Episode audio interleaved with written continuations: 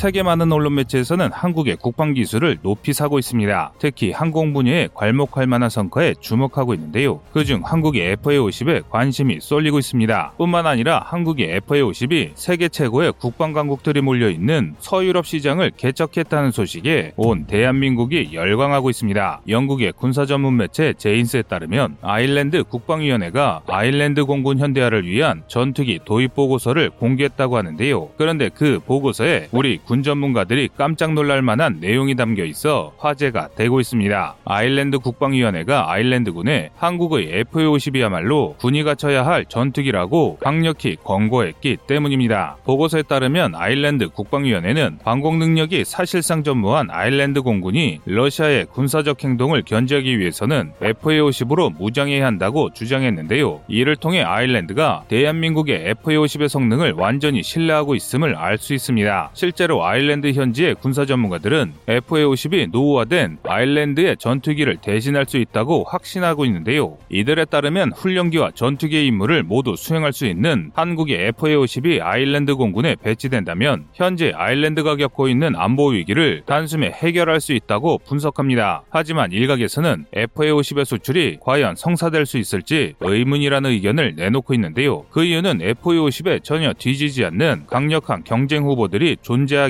때문입니다. 실제로 아일랜드 국방위원회 보고서에서도 F-50 이외에도 M346, JS-39 그리펜이라는 두 가지의 옵션이 있습니다. 따라서 아일랜드가 가까운 유럽산 전투기인 M346과 그리펜을 살 가능성은 분명히 존재한다는 것인데요. 하지만 이런 우려와 달리 아일랜드가 선택할 수 있는 전투기는 FA-50이 유일한 상황입니다. 아일랜드 국방위원회가 FA-50의 도입을 강력히 권고한 것도 전투력 강화를 위한 현실적 방안이기 때문 인데요. 그렇다면 아일랜드는 우리 FA-50의 어떤 면에 반해 이렇게 뜨거운 관심을 보내고 있는 것일까요? 그래서 준비했습니다. 오늘은 수출 효자 FA-50이 서유럽 강소국 아일랜드에 진출할 수 있는지에 대해 알아보겠습니다.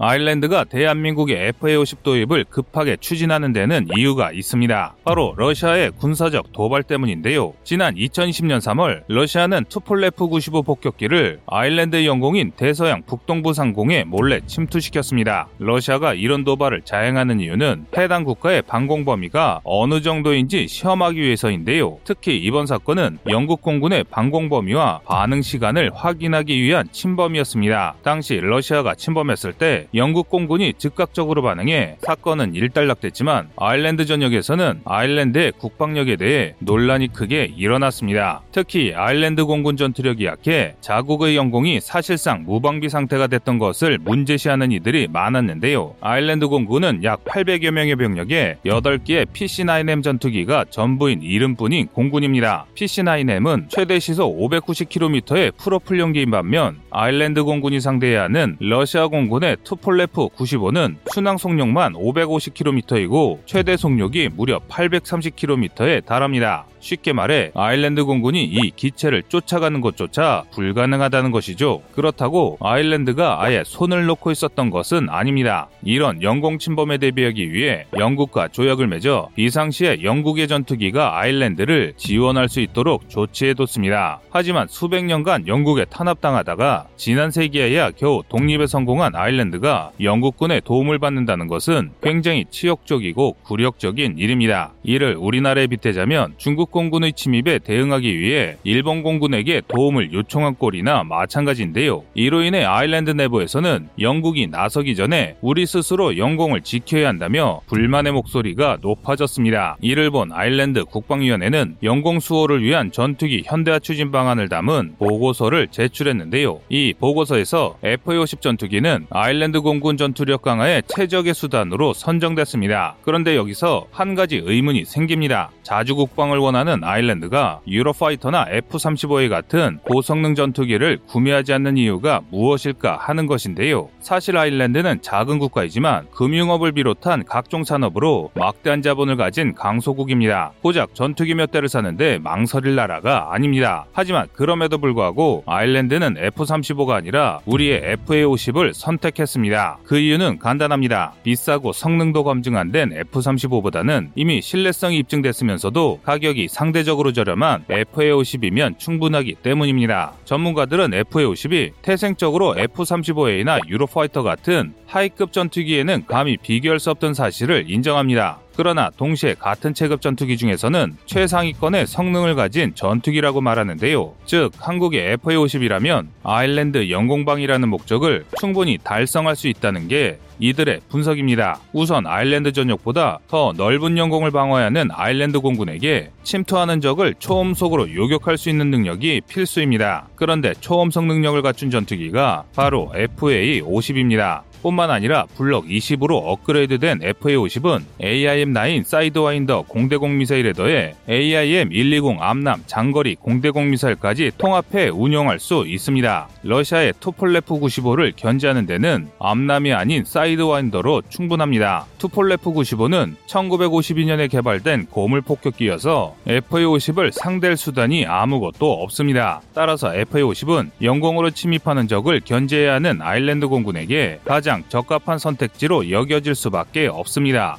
게다가 아일랜드가 한국산 전투기 수입을 주장하는 데는 알려지지 않은 숨겨진 이야기가 있습니다. 바로 아일랜드와 한국이 오랜 우정으로 엮여 있는 우호 국가이기 때문입니다. 아일랜드는 역사적으로 한국과 긴밀한 관계가 있었고 특히 한국의 독립운동을 크게 지원했습니다. 이를 증명하는 대표적인 사례가 대한민국 임시정부를 지원한 무역회사인 이륙양행이 있습니다. 이륙양행은 아일랜드 국적의 사업가 조지 루이스 쇼가 1907년 단둥에 세운 회사로 대한민국 임시정부의 교통국 역할을 하던 회사입니다. 여기서 조금 의아한 것이 한국의 독립 여부를 떠나 조지 루이스 쇼는 한국의 독립운동을 지지할 이유가 전혀 없던 사람입니다. 오히려 그 반대인 입장이었는데요. 어머니와 아내가 일본인인 쇼가 굳이 일본의 식민지인 대한민국을 도와줄 필요가 없었기 때문입니다. 하지만 전문가들은 쇼가 임시정부를 지원한 이유를 쇼의 조국인 아일랜드에서 찾고 있는데요. 역사학자들은 영국의 탄압을 받던 조국 아일랜드에 독립을 바라 마지않던 쇼에게 대한민국의 독립운동은 자기 가족들의 가족애를 뛰어넘을 정도로 남의 일이 아닌 것처럼 여겨졌을 것이라고 분석하고 있습니다. 아일랜드는 1916년 부활절 봉기를 계기로 독립운동을 시작해 1922년에 독립을 쟁취했는데요. 쇼는 아일랜드가 영국으로부터 독립한 것처럼 대한민국이 일본을 상대로 독립을 쟁취할 수 있다고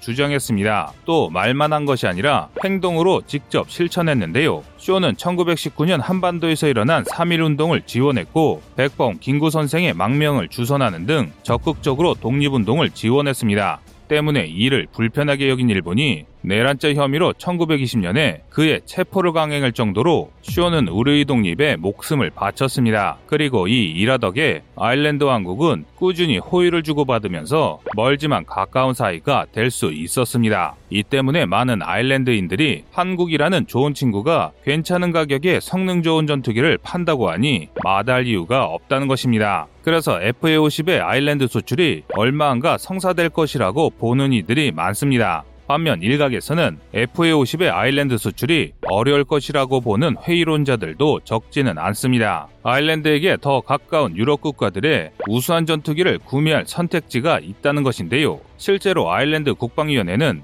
FA52에도 이탈리아의 M346과 스웨덴의 JS39 그리펜을 함께 비교했습니다. 하지만 이들의 우려는 단지 걱정에 불과합니다. 성능 면에서만 본다면 우리의 FA50은 경쟁자에게 매우 우세한데요. FA50의 가장 큰 라이벌인 이탈리아의 M346은 훈련기 겸 전투기로 전 세계 시장에서 FA50과 수출 경쟁을 벌이고 있지만 사실 성능이 떨어져도 너무 떨어집니다. 두 전투기를 비교해보면 확실히 그 사실을 알 수 있는데요. 초음속 전투기가 대세가 되고 있는 현대에서 M346은 천음속 전투기로 최대 마0.89 속도 밖에 내지 못해 속도에서는 FA50의 거의 절반에 그칩니다. 즉 전투기의 생명이라 할 수 있는 기동성이 매우 떨어지는 기체입니다. 반면 FA50은 마 1.5의 속도로 비행할 수 있어 무장 탑재와 기체 성능 모든 면에서 FA50이 훨씬 뛰어납니다. 대신 전투기의 무장 장착을 위한 하드 포인트는 FA50이 7개, M346이 9개로 M346이 훨씬 많지만 탑재되는 무장은 비슷합니다. 하지만 M346은 약 3,000kg의 무장 무장 탑재가 한개인 반면 FA50은 약 4,000kg으로 무장의 탑재 중량이 훨씬 뛰어납니다. 게다가 결정적으로 아일랜드가 M346의 구매를 꺼릴 수밖에 없는 정치적인 문제도 연계되어 있는데요. 그것은 바로 M346의 태생 때문입니다. M346은 이탈리아에서 제조했지만 사실 러시아의 야크 130 전투기 설계를 바탕으로 만들어진 전투기입니다. 아일랜드 입장에서는 러시아를 견제하기 위한 전투기 도입 사업에 러시아 설계에 바탕을 둔 전투기를 구입하는 것은 말이 되지 않습니다. 또 다른 주장인 그리펜은 마 2.0으로 FA50보다 더 빠른 속도를 가지고 있고 무장 탑재량도 약 5,000kg으로 종합 성능에서 FA50을 압도합니다. 하지만 군사 전문가들은 가격과 유지 비용 문제로 그리펜은 고려되지 않을 확률이 높다고 분석했는데요. 최근 항전 장비가 탑재된 신형 그리펜의 전투기 가격은 무려 1,000억 원에 달합니다. 이 정도면 F-35와 맞먹는 매우 비싼 가격인데요. 이에 더해 프로기에서 제트기로 재편생 사용해야 하는 아일랜드 공군이 그리펜 전투기를 도입하려면 별도의 훈련기를 필수적으로 도입해야 합니다.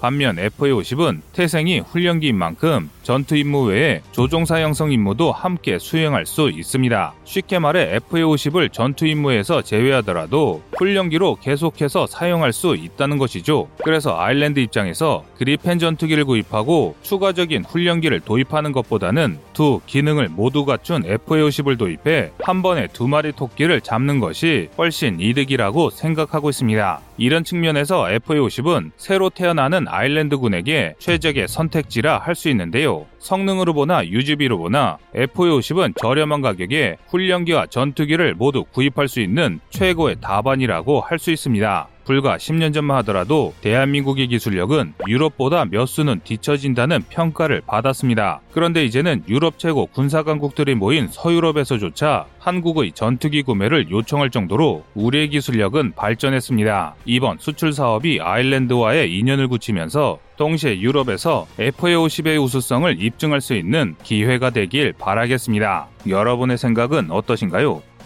안녕하세요. 꺼리투브입니다. 여러분의 가부나 성원에 힘입어 군사무기에 관심 없는 분들도 쉽게 이해하실 수 있는 대한민국의 육해공 군사무기의 숨은 비하 이야기를 책으로 엮었습니다. 하루 종일 검색해도 절대 찾을 수 없었던 비밀스러운 내용을 이제 책으로 만나보세요.